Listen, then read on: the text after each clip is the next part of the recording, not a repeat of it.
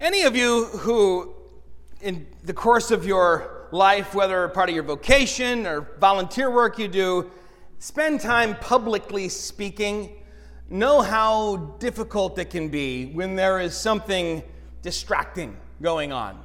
And you have to decide whether to address it or just power through. And I, have been through all different manner of these things. I'm talking about at camp. Sometimes you'll have teenagers and they'll be playing with something and they think you can't tell, and you and you think, is it worth it to break my rhythm here and point that out and tell them to stop, or should I just keep on going? Or sometimes there will be actual grown adults who will be having these whispered conversations, which they think are silent to everyone else, but actually they need like whispering lessons because everyone can hear every word.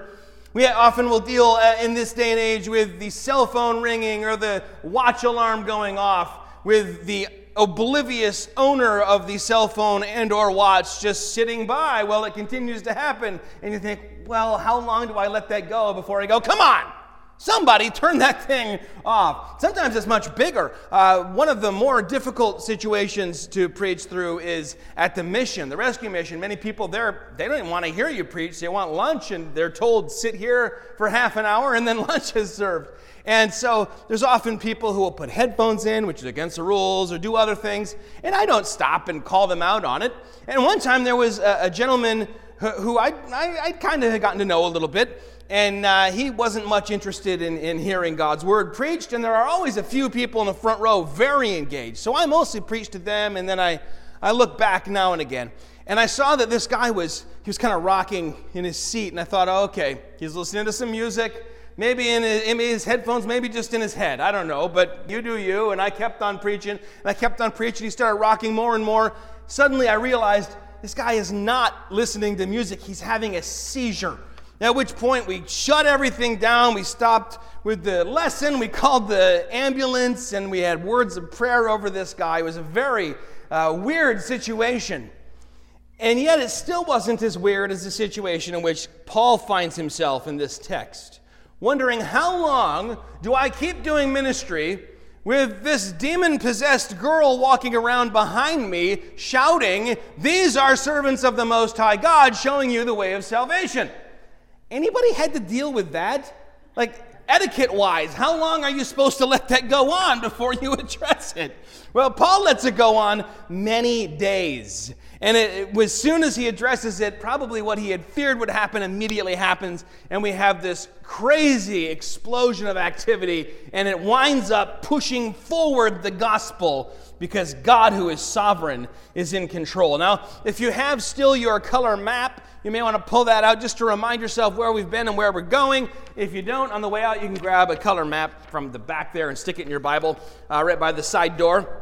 They've gone all the way through uh, Asia Minor, and the whole time they wanted to turn north or south and go into some lands that they hadn't been and start ministering, go into some cities where they had been and check on the churches, but they were kept from it. Remember, the Spirit did not permit them. And so they had only the option of turning back, not an option, or keep on going forward. And they kept going forward till they got to Troas, and you see that is a coastal city, a port city. And there, Paul had a vision in the night of a Macedonian man saying, Come on over, come across the sea, come to Macedonia and help us.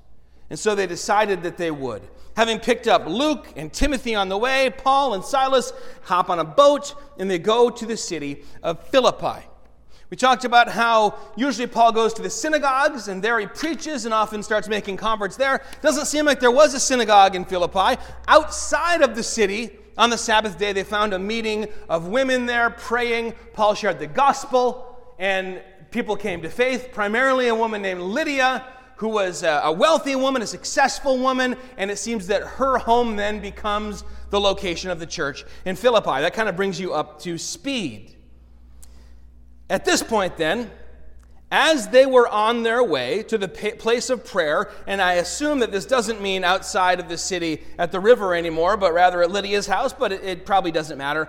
We were met by a slave girl who had a spirit of divination and brought her owners much gain by fortune telling. And she followed Paul and us, crying out, These men are servants of the Most High God, who proclaim to you the way of salvation. Now, this seems very weird and out of the ordinary to us, it wouldn't have been as weird in that day. While it was forbidden in the Old Testament, certainly, and out of bounds for someone like Paul or Silas, divination or fortune telling was fairly common in the Roman world, in Greek culture and society, whether by interpreting omens or looking at the stars or claiming, anyway, to speak directly to and hear directly from the spirits of the dead. And when you look into the Greek here, literally what's said is that this, this girl had a python spirit which is just all kinds of creepy. A python is a mythical snake. It actually, no one called any real snakes python till the 1800s. We're talking about a, a mythical Greek creature, a snake associated with the god Apollo. And to us, we're like, a, a snake spirit? Yikes. But the Greeks did not think of this as any kind of malevolent spirit. No, this was the kind of spirit that might tell you details of your life and be very useful and give you some sort of direction going forward. But we know, of course, what Scripture already tells us here and elsewhere that these pagan manifestations of pagan gods and, and, this sort of divination, this sort of thing, either it's just complete huckster nothing or it's the manifestation of an evil spirit, a, a demon, which is what it was in this case. And what we know of these practices, and, and what we can glean from some of the Greek grammar here, is that this girl normally would go into a trance and sort of contort, and out of her would speak this spirit. And would say things about people, details of their lives that were actually true. In fact, she says true details about the life of Paul and Silas. Maybe she just was saying what everyone knew, but maybe she had known this supernaturally. At any rate, this spirit of divination is nothing to be messed around with. In fact, we find that this girl is a slave, but she's also a spiritual slave. She's, she's owned by these two men, and in a sense, being possessed, she's owned by this spirit. And no one has any pity on her until Paul comes into the picture. These men do not think of her as anything but a meal ticket, a means to end, not a human being who is suffering, who's scared all the time, not someone who's forced to go into this horrible trance and, and have a, a, a spirit speak through her. And you hear the demonic perspective when, when this demon cries out through her. It's, it's so fascinating to me how often this happens in the Gospels. That as Jesus is casting spirits out, they will shriek, You are the Son of God. You are the Son of God. Like they, they, they are actually building his rep as he is defeating them. It's like they can't help it. encountering such raw power and majesty as is present in the Son of God, Jesus Christ, they shriek and cry out. And that's what happens here, it seems. And following them around continually, these men are servants of the Most High God. Why the Most High God? Well, that is a term used sometimes in the Old Testament for the God of the Bible, never by any Christians in the New Testament, but I think of Isaiah 14 14, which we've usually understood as being a, kind of a description of the fall of Satan, in which he says, I will ascend above the heights of the clouds, I will make myself like the Most High.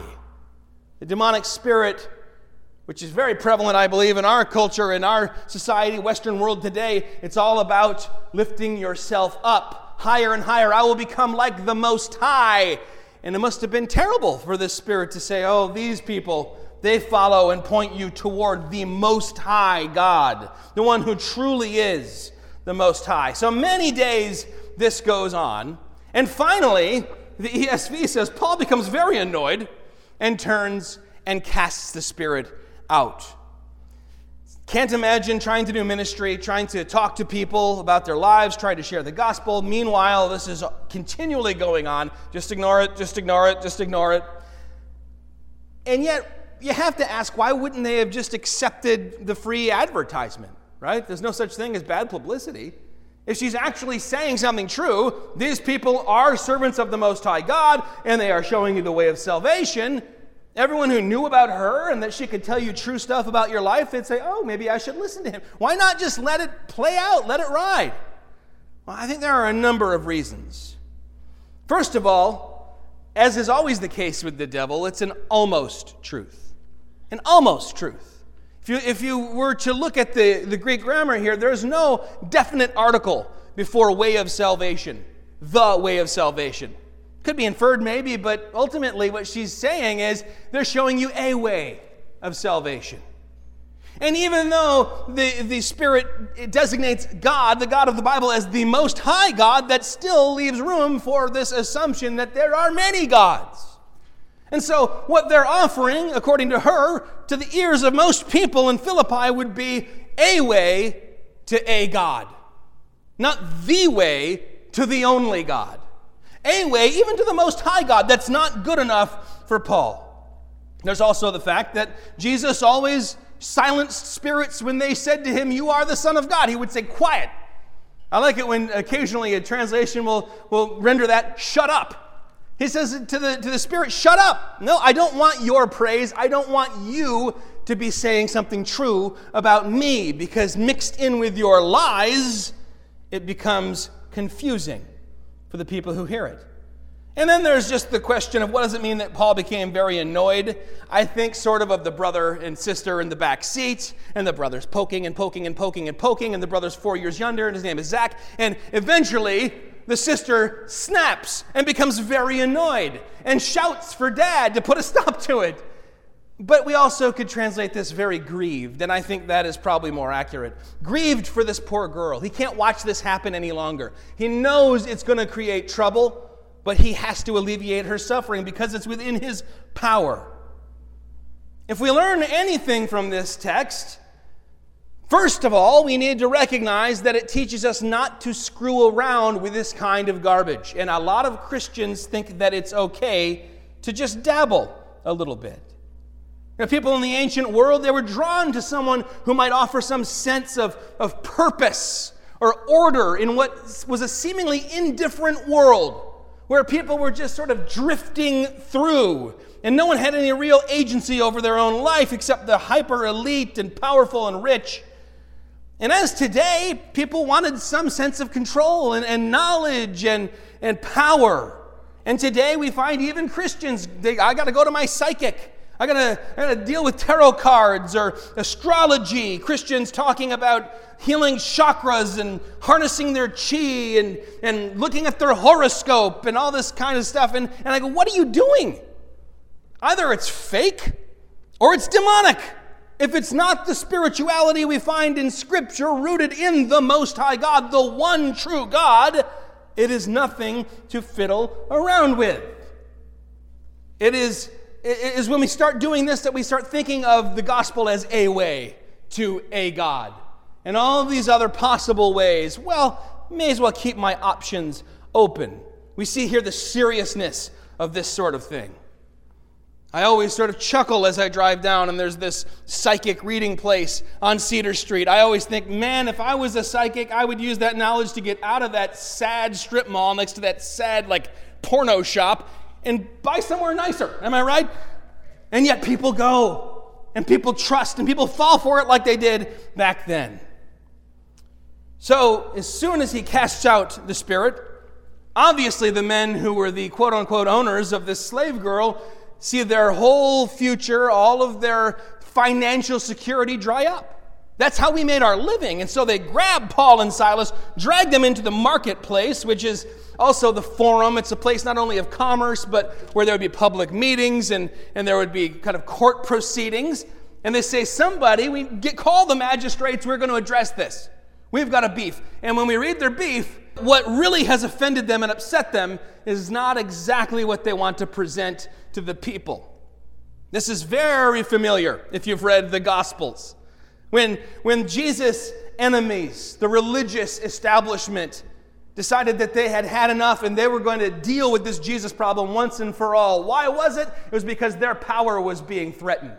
Their position was being threatened. All that they had and all that they, they kind of flaunted, it could disappear. And so they said, We're going to have to deal with this Jesus problem. But when they went to the authorities, all of a sudden it was about religion and it was about patriotism. It was not anymore about me being threatened in my particular situation. Suddenly they're saying, well, this guy, he says he's the king of the Jews, but we have no king but Caesar. This guy said he was going to tear down the, the temple and rebuild it in three days. I can't believe he would say such a thing. Same sort of thing happens here. They're not about to say, they cost us money. No, all of a sudden they grow some principles. And again, it's religious and it's political and patriotic. Remember what I taught you about Philippi last time? Populated by veterans of the Roman army. It was a Roman colony, which meant that even though we're in Macedonia, we're far from the heart of the Roman Empire, this is more like Rome than almost any other city in the empire. There, are, there aren't that many that are actually colonies. And so Roman religion and tradition were incredibly strong, and foreign religions were banned inside the city. You remember that? That's why they had to go outside to the, to the river to pray as, as Jewish believers. And so they appeal to these things.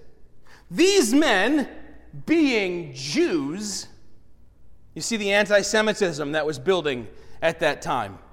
That just being Jews was kind of its own crime, arousing suspicion, if not automatic contempt. Fact, this is right about the time when Claudius expels all Jews from the city of Rome. We read about that elsewhere in the scriptures. They are also disturbing our city. They advocate customs that are not lawful for us, being Romans, to accept or practice. So they're being Jews, we're being Romans, they're bringing these weird other ideas. They're not acceptable to who we are, but they're trying to get a foothold with them. They are troubling the city.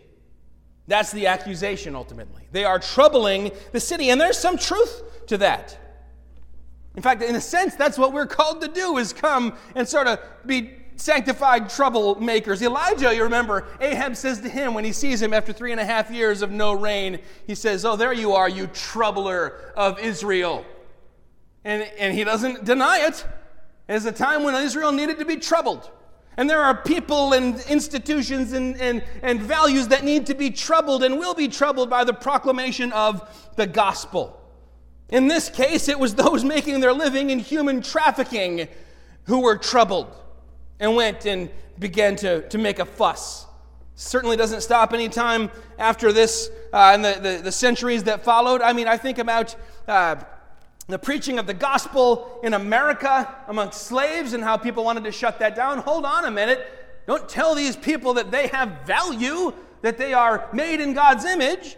Or ha- have you read the biography of Adoniram Judson? He got on a ship months and months at sea to get to India, wanting to bring the gospel. As soon as they arrive, he says, Oh, I got to stretch my legs. No, you're not allowed off the ship.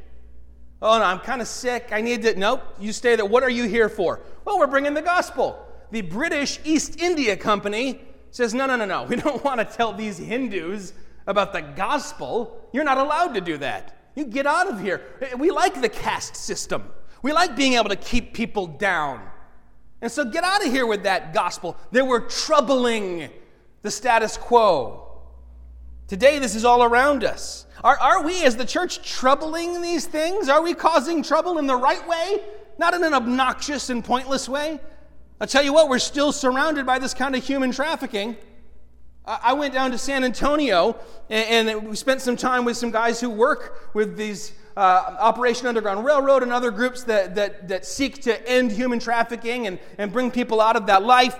And, and I had a, a, former cop driving us around saying, In here, I arrested some guys. In the back room, there were three girls chained to a bed. Over here, this. And, and I said, Finally, dude, I would never move to San Antonio. No offense.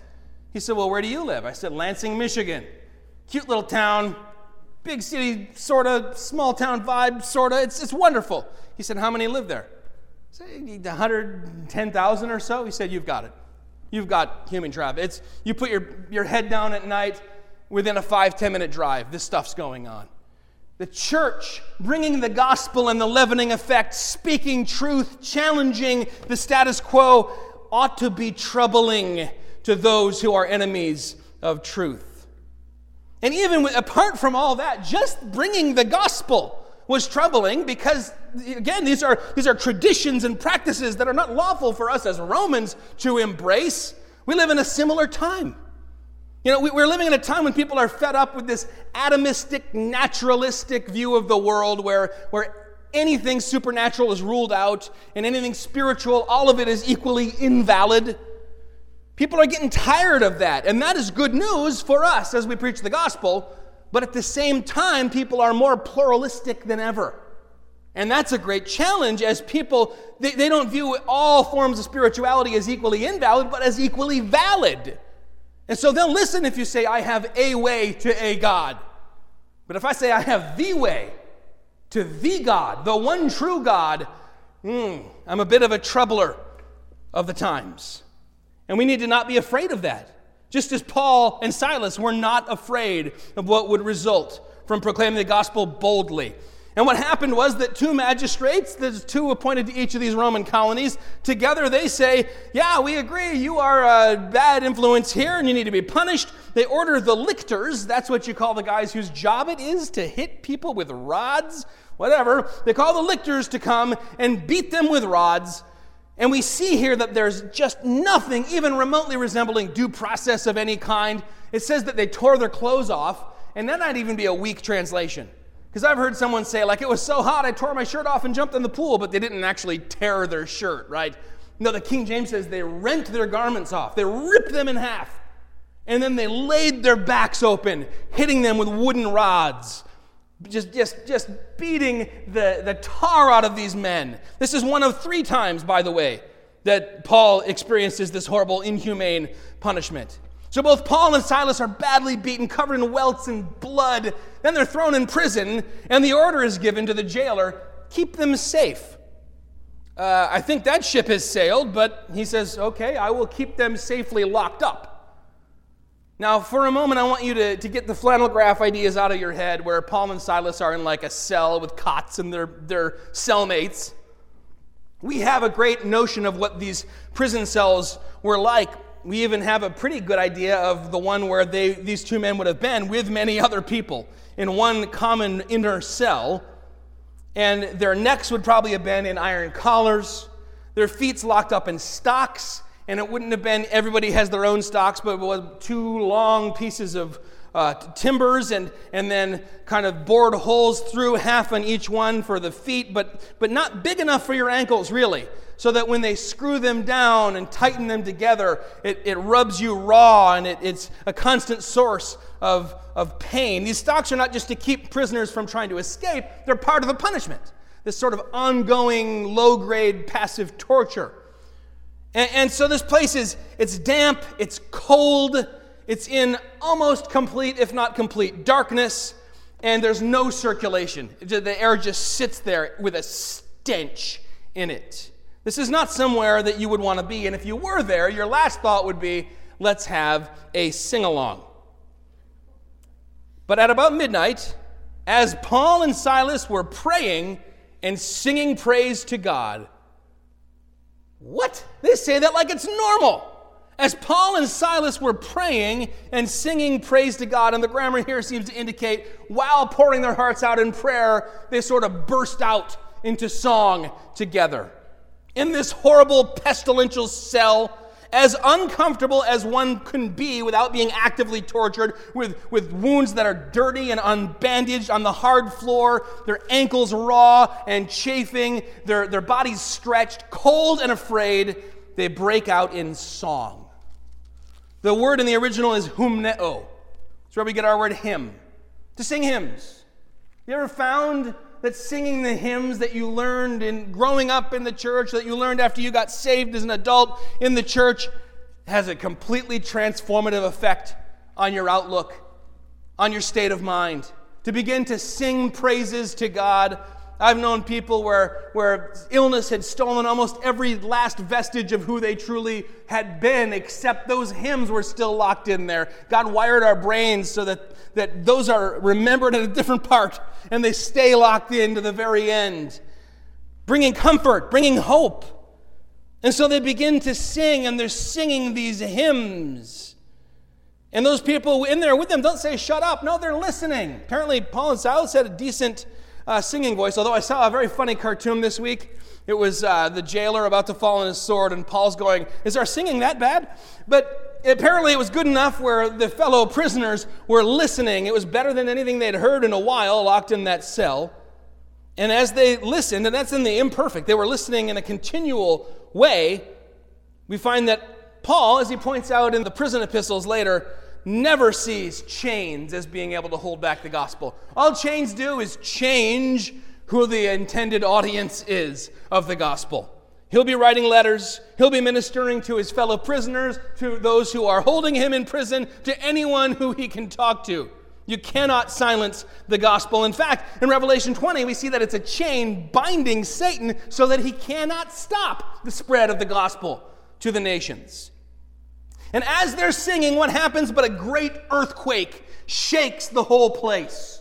Such a great earthquake that it loosens the bonds of everyone, or perhaps that was a separate miraculous thing. It opens the door to the jail. And that must have been such an amazing situation. But Paul and Silas have in mind, obviously, already that their God is beyond capable of anything like this. is nothing to him. Now, think about that, uh, that iconic scene on Jurassic Park where they're in the car and for whatever reason they have like glasses of water, you know, like you do when you're in a car. And, and the T Rex is coming, and you see the little ripples. And on the behind the scenes, they said they tried all sorts of different things to try and make those ripples come out right. So they looked just as foreboding as could be. They, they would like smash things into the car. They would actually hit the earth next to it with these big machines and things, and nothing made it look right. Finally, what they did is they attached a uh, guitar string, an E string from a guitar, to the bottom and then they would just go, and that would make it do exactly it looks like a big t-rex is coming but from the point of view of the, the filmmakers it's just it's one little note. God reaches down from heaven and says i got your earthquake right here that you feel like you're in a situation where you are completely hopeless that's one pluck away from god giving you absolute freedom and even locked in there they knew that they were free in chains for the gospel yes but free by the gospel, free from their sins. And waking up with a start, the jailer sees, oh my goodness, what have I done? Fell asleep on the job. There was an earthquake. They all got away. Remember, it's dark. He can't see. And, and he's about to kill himself, to fall on his sword, because if you have lost your prisoners, your life is required in their place. And Paul shouts out, Don't do anything rash. We're all here. Now, the question might come up Paul being in the inner prison and there not being light yet until it's brought in, how does he know what the jailer is about to do? I think he probably hears him running toward the cell. Maybe hears the creak of the, the door as it is opened further, hears the sword pulled from its scabbard, maybe a wail of despair, and puts two and two together and just shouts out, Don't, don't do it. We're here. And they, if they had just waited 10 more seconds, that guy would have ended his life and they could have all sort of pieced out and never come back to Philippi. But they don't. Because this man's soul hangs in the balance. I think about the story of the, the uh, Auca Indians or the Waodani Indians in, in Peru and how the missionaries who were on their way, there's a wonderful movie called uh, The End of the Spear. I recommend it highly. Uh, and in this, in this movie, we see uh, Nate Saint talking to his young son as he's about to go and reach out to these people that everyone on earth thought were just absolute savages. And they were involved in a lot of revenge killings. They were very murderous people. And, and he knew that his father was bringing a gun. They thought if we had a gun, if we get in a tough spot, we just fire it in the air and it'll scare them away. They've never heard a gun before. And his son says, If they attack you, will you, will you use the gun and protect yourself? And he gets right down to his son's level and looks him in the eyes. He says, the Waodani aren't ready for heaven. We are. They're not ready for heaven. We are. They're, in that moment, you have to understand it's more important for them to go on living because they could turn to faith and trust in Jesus Christ. They're not ready for heaven is exactly what seems to be on Paul and Silas's mind. As they say, don't do it, don't do anything rash. We're still all here. And I mean, they had, a, they had, they had no reason in the flesh to care about this guy.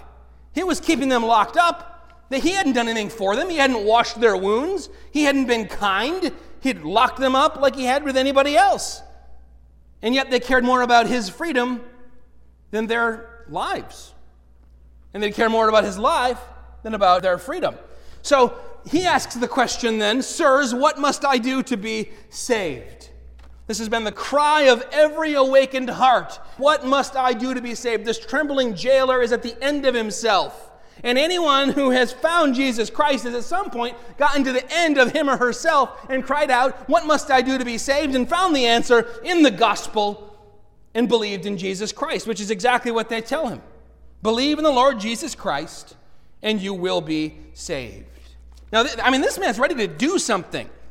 His idea of religion is you do, you do, you do, you do, you do, and he had just been ready to do something very, very rash. And so now, what have I got to lose? I kind of got my life back. What do I have to do? How can I be saved? You're the ones who everyone knows are servants of the Most High God, bringing the message of salvation. And basically, they answer, Do? All you do is receive. There's a story once Billy Sunday had had a big, uh, what do you call revival, tent revival, and, and it was done. And as they were finishing and they were pulling the tents down and they were gathering everything up and about to leave, a young man showed up and he said, Oh, I tried so hard to get here on time and I missed it. I'm so sorry. But, but I just wanted to know how, how can I be right with God? What, what can I do? And Billy Sunday said, Sorry, you're too late. He said, No, I can't be too late. What do you mean I'm too late? I mean, you're st- just tell me. I really want to know. He said, I can't help it. You're too late. You can't do anything. It's been done 2,000 years ago. Now you just accept it, receive it, and you will be saved. And while their initial answer is very brief, like this, notice that they unpack that more as they have time through the night with the jailer and his family, and they proclaim the word of the Lord to these people who have now put their faith in Jesus Christ. Many times I think people think they get to that crisis point, they call out to God, and then they go, okay, I'm good. I got my fire insurance, I'm all set. No, the scriptures say we keep on walking with Him, walking toward Him, sanctified, studying His Word, becoming more and more like Jesus if we've truly been saved. What's interesting, and I think a lot of people miss, is that before he even brings Paul and Silas into his home or out of the jail, they seemed to proclaim the gospel to his family, to his household. Probably their home was under the same roof as the jail itself. Probably when this earthquake shook everything, they came to check on him to see if everyone was okay. And what they found was dad over here listening to two of the prisoners as they proclaimed this foreign religion. And he was broken to his core and put his faith in Jesus Christ, as did all of them. Believe in the Lord Jesus Christ and you will be saved, you and your household. Not when you believe they'll be saved. No, you and your household believe and you'll all be saved. And now notice that the answer that he gives is faith alone, in Christ alone. You don't have to do a bunch of stuff, it's done. And yet, as soon as they accept the salvation that God offers, they begin to do. Not in order to earn salvation, but because they've been born again. And they can't help but overflow with the love of God. It's the same thing we saw in Lydia's house. She came to faith and immediately said, You got to come and stay with me. I can give back. I can, I can serve God in that way. And it's clear what this man can do to serve God. And so he brings them out, it seems, to a, a courtyard where there's a well, and he washes their wounds washes their stripes, having just learned that with similar stripes on the back of Christ, he's saved. And as he's washing their, their wounds, they continue to proclaim the word of God to him. And then, probably using the same source of water, they then baptize this man and his entire family. And then a weird thing happens. And probably it never happened before. He's like, Well, you guys want to come over? A minute ago, you were locked up and I was your jailer. But now, would you like a little something to eat? He's, he's exalted in the love of God because he's believed. And just like with Lydia, immediate hospitality is his response. Because that's the most readily available and, frankly, the most needed in that moment of all good works that he could do. And so now we've been inside two homes in Philippi that are inhabited by two very different people and in both situations, Paul and Silas are shown kindness and given food and given comfort as a way of manifesting the salvation that has been found and the love for God and Christ. What I love to think about is that even though it never happens in the text because we go with Paul and Silas as they leave, you know, you know that this jailer and his family met Lydia on the next Lord's Day. That they showed up at her house and they were like, Is this where the church is? What a cool thought! And, and perhaps it's possible that this slave girl, then having used up her usefulness for these men, was given her manumission or somehow found her way to that church as well. What's happening is a new family is coming together in Philippi. People who have been born again, born of the Spirit. Remember in Acts 2, they met in each other's homes day by day, praying and breaking bread and devoting themselves to the apostles' teaching. And in both Lydia's home and the jailer's home, they both become immediately sanctified places where church is happening. They're breaking bread together, and there's teaching and prayer and rejoicing because of what has happened to them. In fact, that's the reason for all the weird behavior on the part of this jailer, because he is rejoicing. And that word in, in verse 34, it's an odd Greek word in that it is never used in secular Greek. We don't find it in classical Greek writing at all. It's only in writing about rejoicing in the Lord and what He's done. If you don't know Jesus, you don't need a word this strong. If you do know Jesus, even if you're locked up in a cell in the dark with the smell of dung hanging in the air, you need this word. It means to rejoice in the Lord. In fact, you know that, that very famous verse, rejoice in the Lord always, and again I say, rejoice? Who was Paul writing to when he penned those words? the church in Philippi. That's Philippians 4 4. Rejoice always in the Lord. And you know, these men on this night have come to mind for me many times. In any situation where I'm tempted to start to feel sorry for myself or wallow in some kind of pity party, I like to think of Paul and Silas in the Philippian jail and ask myself, am I better off or worse off than they were? And, and I have to think, what would happen if they had started to wallow? If they had, you know how easy you can start feeding off each other's negativity if you're with two people? What if they started feeding off each other's sense of, this is bogus, we shouldn't be in here, we're Roman citizens, we're obeying God? Man, I wish I could go back to that vision of that guy telling me, come on over to Macedonia and tell him to choke on his invitation. Had they done that, would the earthquake have happened? I kind of think no. In fact, when we get caught up in the pity party, do you find that you often don't want it to end in a weird, sad way? It's almost satisfying. And you keep thinking, I, this is all right. This is fine. I'll sit here in this. It sort of feels good. Not even for something great would I want it to stop. And yet, here we find them praising God in the midst of all of their adversity. Makes me think of Romans 15 and 13. May the God of hope fill you with all joy and peace in believing, so that by the power of the Holy Spirit you may abound in hope. They're praising God in this dank cell, in this place that looks hopeless, knowing it's never hopeless when our God is involved. I remember I used to have a bookmark with a quote from Chuck Swindoll that said, I'm convinced that life is 10% what happens to us and 90% how we react to it. And the fact is that if you have the Holy Spirit in you, that 90%, it's not on your shoulders. We need only turn to our God and say, Give me peace in this moment. I reject any bitterness I might want to harbor, any anger, any self pity. Give me, give me hope. Give me courage. This was a place that was designed to break your spirit, and yet they were singing. In Job 35:10, remember Job had things pretty bad too. Elihu calls God the one who gives songs in the night. And that happens exactly here. They are in a place that looks hopeless, but God is giving them songs in the night. And as they're singing, it's not that they were stony and unfeeling, you know, like Dwayne the Rock Johnson or somebody. I'm so tough that nothing can drag my spirits down. I'm untouchable. No, we find that out later on in A, the beef they still have with the magistrates, and B, 10 years after this, as Paul writes to the Thessalonians, he's still talking about how he had, quote, suffered and been shamefully treated at Philippi. Yeah, no, this leaves a mark, absolutely. It's not some heroism here, it's something supernatural, something that only the Holy Spirit can create. Robert Jamieson describes it this way this is not impassive stoicism, it is the transport of the soul triumphing over both shame and pain. It is the sense of God's presence deadening the sense of everything else. The expulsive power of a new affection in the noblest sense of the phrase.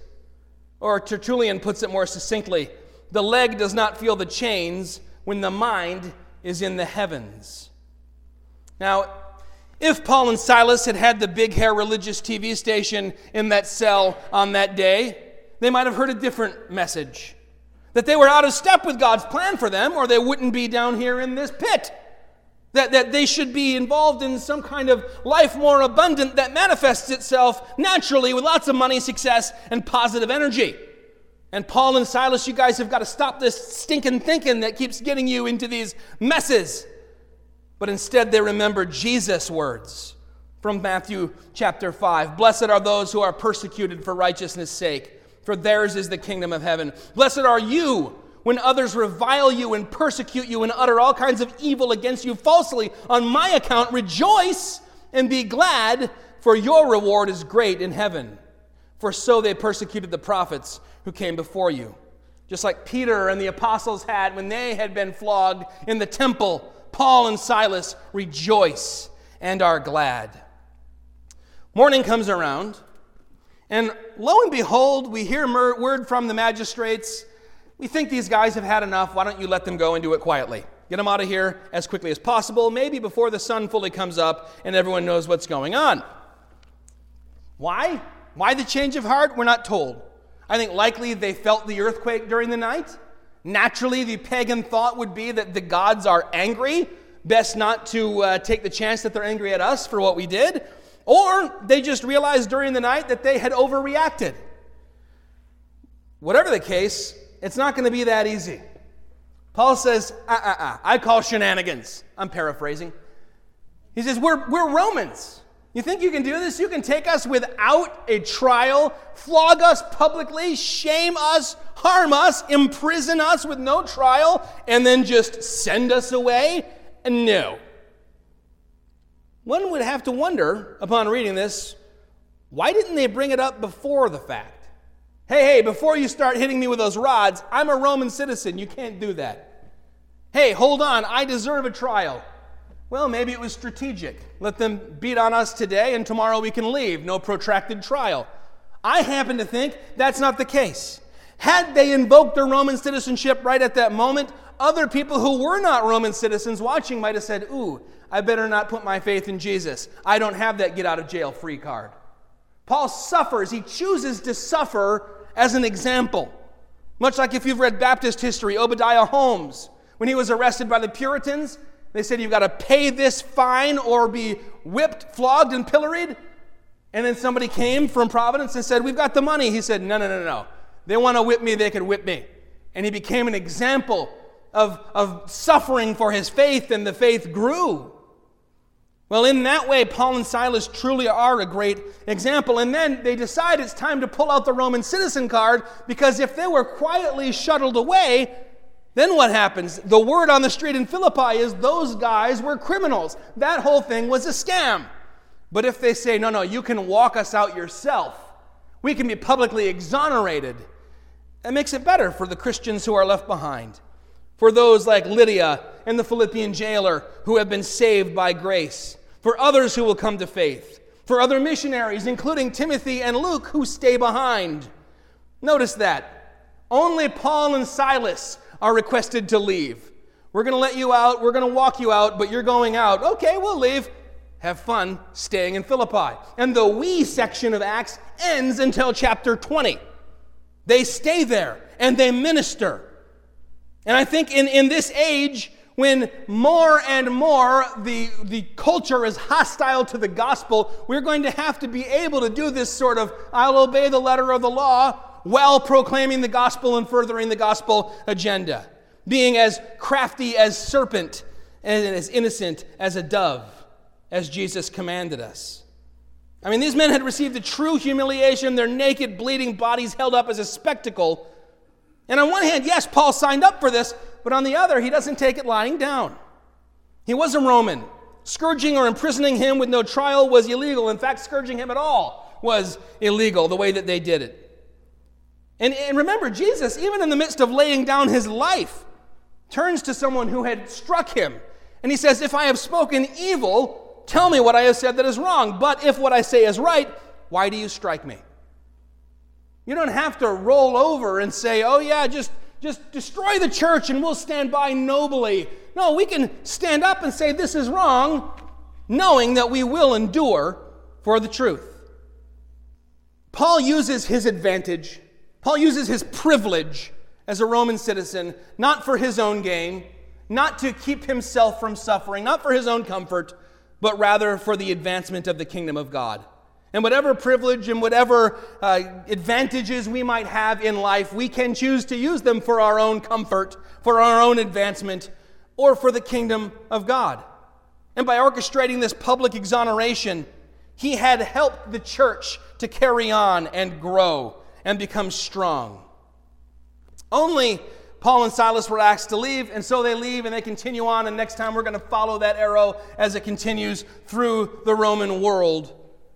But we're going to see that at every place they stop, they don't say to themselves, What would be most comfortable for us? What would be least risky for us? They say, What would be most faithful to the gospel? Let me close with a little story. Some time ago, a man was staying in a chalet in the Swiss Alps. Early one morning, he heard what sounded like an earthquake, a great earthquake, and, and he began to freak out. He started, he ran and got into the bed, then he thought, no, this is very dumb. And he went and he got in the, into the bathroom and thought the porcelain might protect him, but it lasted only a short time and then it stopped. And so he ran to the front desk and he said, What's going on? Is something horribly wrong? And the man at the desk said, Sir, don't worry about it. We're on the west side of the mountains. And as the sun comes up in the east, the snow and the ice begin to warm and they expand. And the expansion causes this loud crashing noise on the other side of the mountain. And it sounds like the end of the world, but it's actually just the beginning of a new day. As we, as Christians, often find ourselves in little bits of hot water here and there for the sake of the gospel, suffering.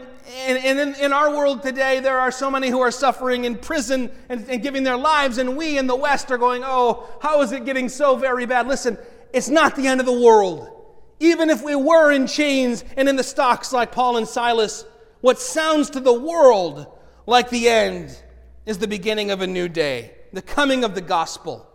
Our God is the God who has created everything, who goes, You want an earthquake? Here you go. One, one little flick of the finger. Who, who says, I am the God of the sea and of the land and of everything above and below the earth. He is our God. And if we are in His hands, then it, no matter how dark it is, no matter how damp it is, no matter how horribly bleak it seems, we can rejoice. Rejoice in the Lord always. And again, I say, rejoice. Heavenly Father, we thank you for what here is a wonderful example by these apostles for us to remember that we are safe in your hands, that ultimately we are immortal until your purposes for us are fulfilled. And even then, we know that while we die, we will not perish, that, that the second death will not touch us, and we will live forever with you. And so, Lord, may we be bold. May we not placate the world. May we not be afraid to be troublers and, and called that. Lord, may the hashtag troubler begin to, to, to gain steam on Twitter because of what we're doing. And as we make that kind of trouble for the world, we pray that people find themselves like that jailer at the end of the weak and feeble hope that the world offers, saying, There must be something more. What must I do to be saved? Lord, may we be ready to hear that question and answer it. Believe on the Lord Jesus Christ and you will be saved, you and your family. Amen.